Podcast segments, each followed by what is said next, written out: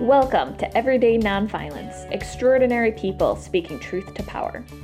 This podcast is developed by Friends for a Nonviolent World, FNVW, whose mission is to champion nonviolence as the foundation for effective programs and actions to promote the dignity of every living being. Violence impacts us all. Our goal here is to give voice to people who are working to use active nonviolence those who have experienced violence, and those who have committed acts of violence. Each week, we'll hear stories that will deepen our understanding of violence and the principles of nonviolence. Our host today is Joanne Perry, a longtime activist and lifelong pacifist. Welcome to our podcast. Today we have the pleasure of interviewing Father Harry J. Bury, who is a Catholic priest unlike any you have ever met. His travels through Thailand, Vietnam, Cambodia, Hong Kong, India, Costa Rica, Philippines, Africa, Palestine, and Israel span over 60 years. His lifelong dedication to interact lovingly with citizens of the world in pursuit of peace and nonviolence. In the 1950s, while Father Harry was a priest at St. Francis Cabrini, where he, amongst other accomplishments, started sports teams that were available to all children, Catholic and non Catholic. These teams played a large role in bringing together the Prospect Park community. Father Harry has received a citation for honorary citizenship from the government of Vietnam for his anti war work in the country during the Vietnam War. His work during the war included chaining himself in protest to the U.S. Embassy in Saigon, and helping with the successful rescue of three captured pilots. He taught in Vietnam to help rebuild after the damage caused by the war. Father Harry's determination to help his fellow human beings put him sometimes in compromising and often dangerous situations with the American law enforcement, foreign governments, and the church. He was kidnapped at gunpoint in Gaza, arrested at the Pentagon, served at the side of Mother Teresa in Calcutta, arrested by Swiss guards for saying Mass on the steps of the Basilica of St. Peter in Rome, and was awarded the key to Ho Chi Minh City, formerly known as Saigon, in gratitude for his efforts to end the war in Vietnam. His newest book, Maverick Priest A Story of Life on the Edge, will be released in September of 2018. Father Harry's life reads like an adventure novel, but it is not fiction. Against all odds, with unwavering faith, he delivers his message of love and peace and nonviolence as a priest, political activist, and as a warrior for peace. Currently, and this is really where we're going, Father Harry is leading a new project, the Twin Cities Nonviolent. Welcome, Father Harry, to our show. Oh, thank you, Joanne. And it's just an honor and a privilege for me to, to be with you and the Friends for a nonviolent world. Thanks for having me. We are really and truly honored. Why don't we talk about the vision for Nonviolent Twin Cities, your movement? Well, our vision is to create this environment in which we're free from violence.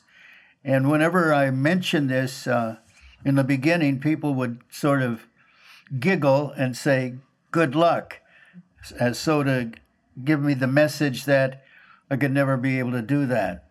But I believe in miracles, and I think we can do this. And this uh, 10 days free from violence, beginning September 21st through the 30th this fall, is our, our initiative, our uh, commencement, if you will, towards making uh, the Twin Cities uh, a safe place to live, a place that is uh, welcoming to the stranger and has a high quality of life to it. So it's not just something negative, taking away violence, but promoting goodwill and uh, a friendly environment.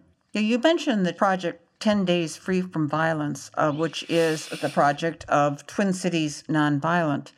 But I'm kind of wondering what you hope will be accomplished. Well, we see our organization as a, an umbrella.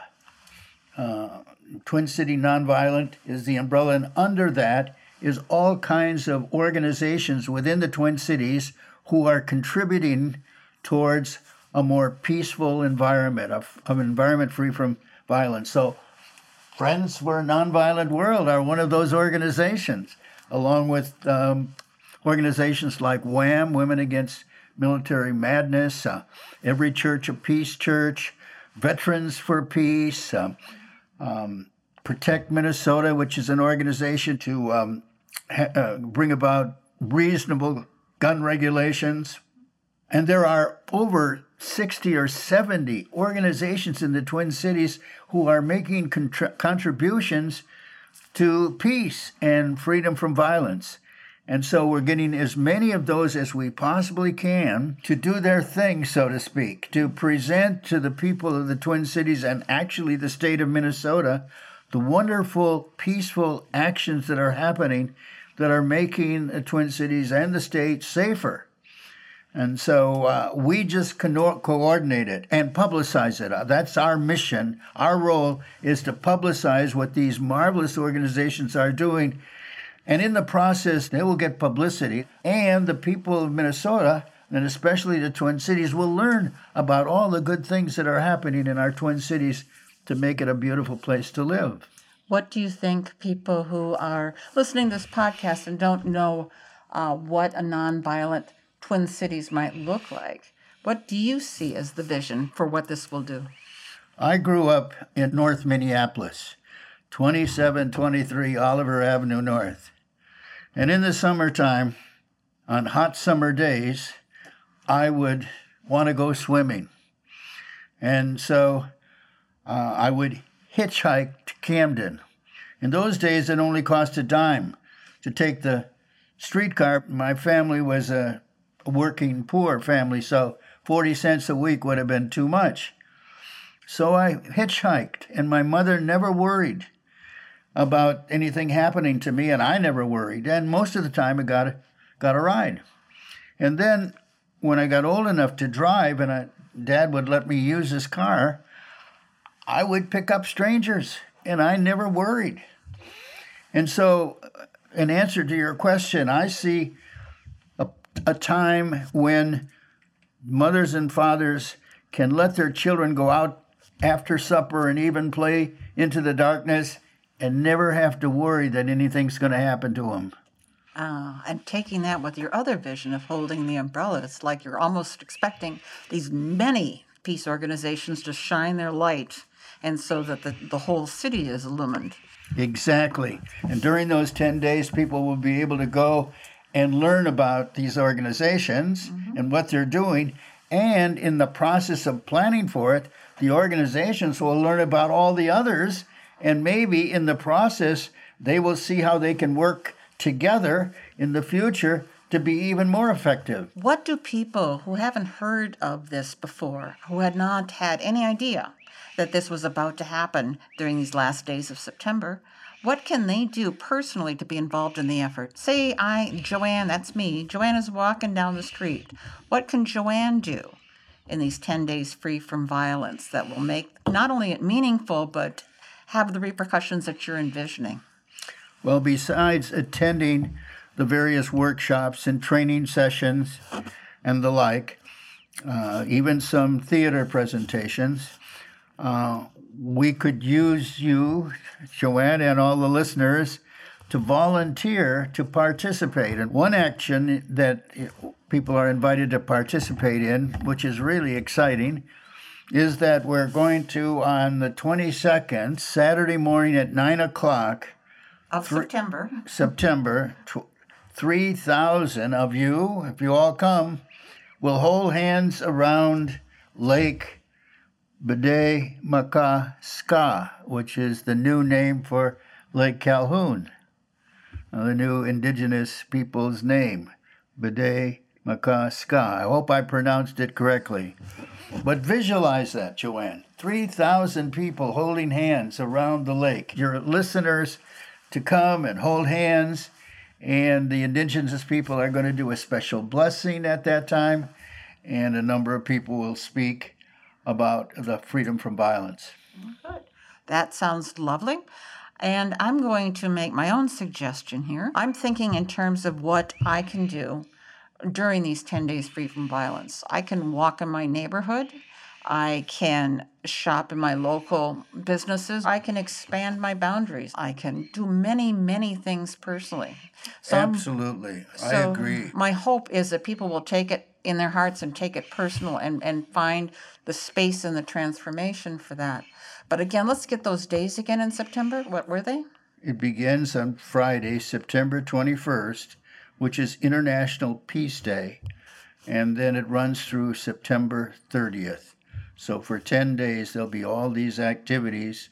And as you say, which is exactly what we hope to do, people will be acting non-violently. They will be doing positive things to spread peace. Um, one other thing is that I know that you have a lot of involvement with groups of young men. Um, sometimes these young men are called gangs. Sometimes they're called uh, many other things, and I'm not going to go there. But uh, when working with groups of young men, um, what efforts can you see them making in this work? Well, I'm hoping that they will pledge during these 10 days to make their areas safe and free from violence. I'm going to ask them if they would do just that. So every neighbor, every neighborhood will be safe. I love that vision. Every neighbor and every neighborhood, and hopefully every child there too. Thank you very much for coming and introducing these 10 days free from violence to us. You're welcome.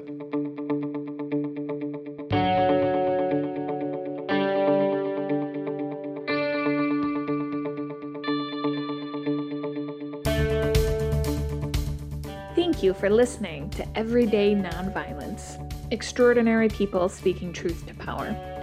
To learn more about Friends for a Nonviolent World and the work that we do, please visit our website, fnvw.org, or give us a call at 651 917 0383.